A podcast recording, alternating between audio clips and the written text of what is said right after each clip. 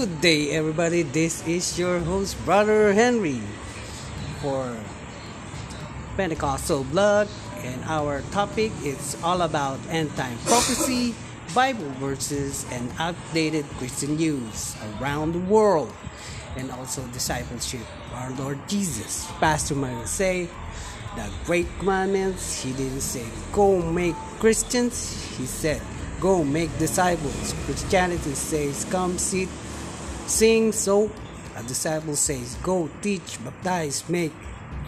Christianity say here are programs you got a lot of options. A disciple say you don't have any option. Take up your cross and follow me.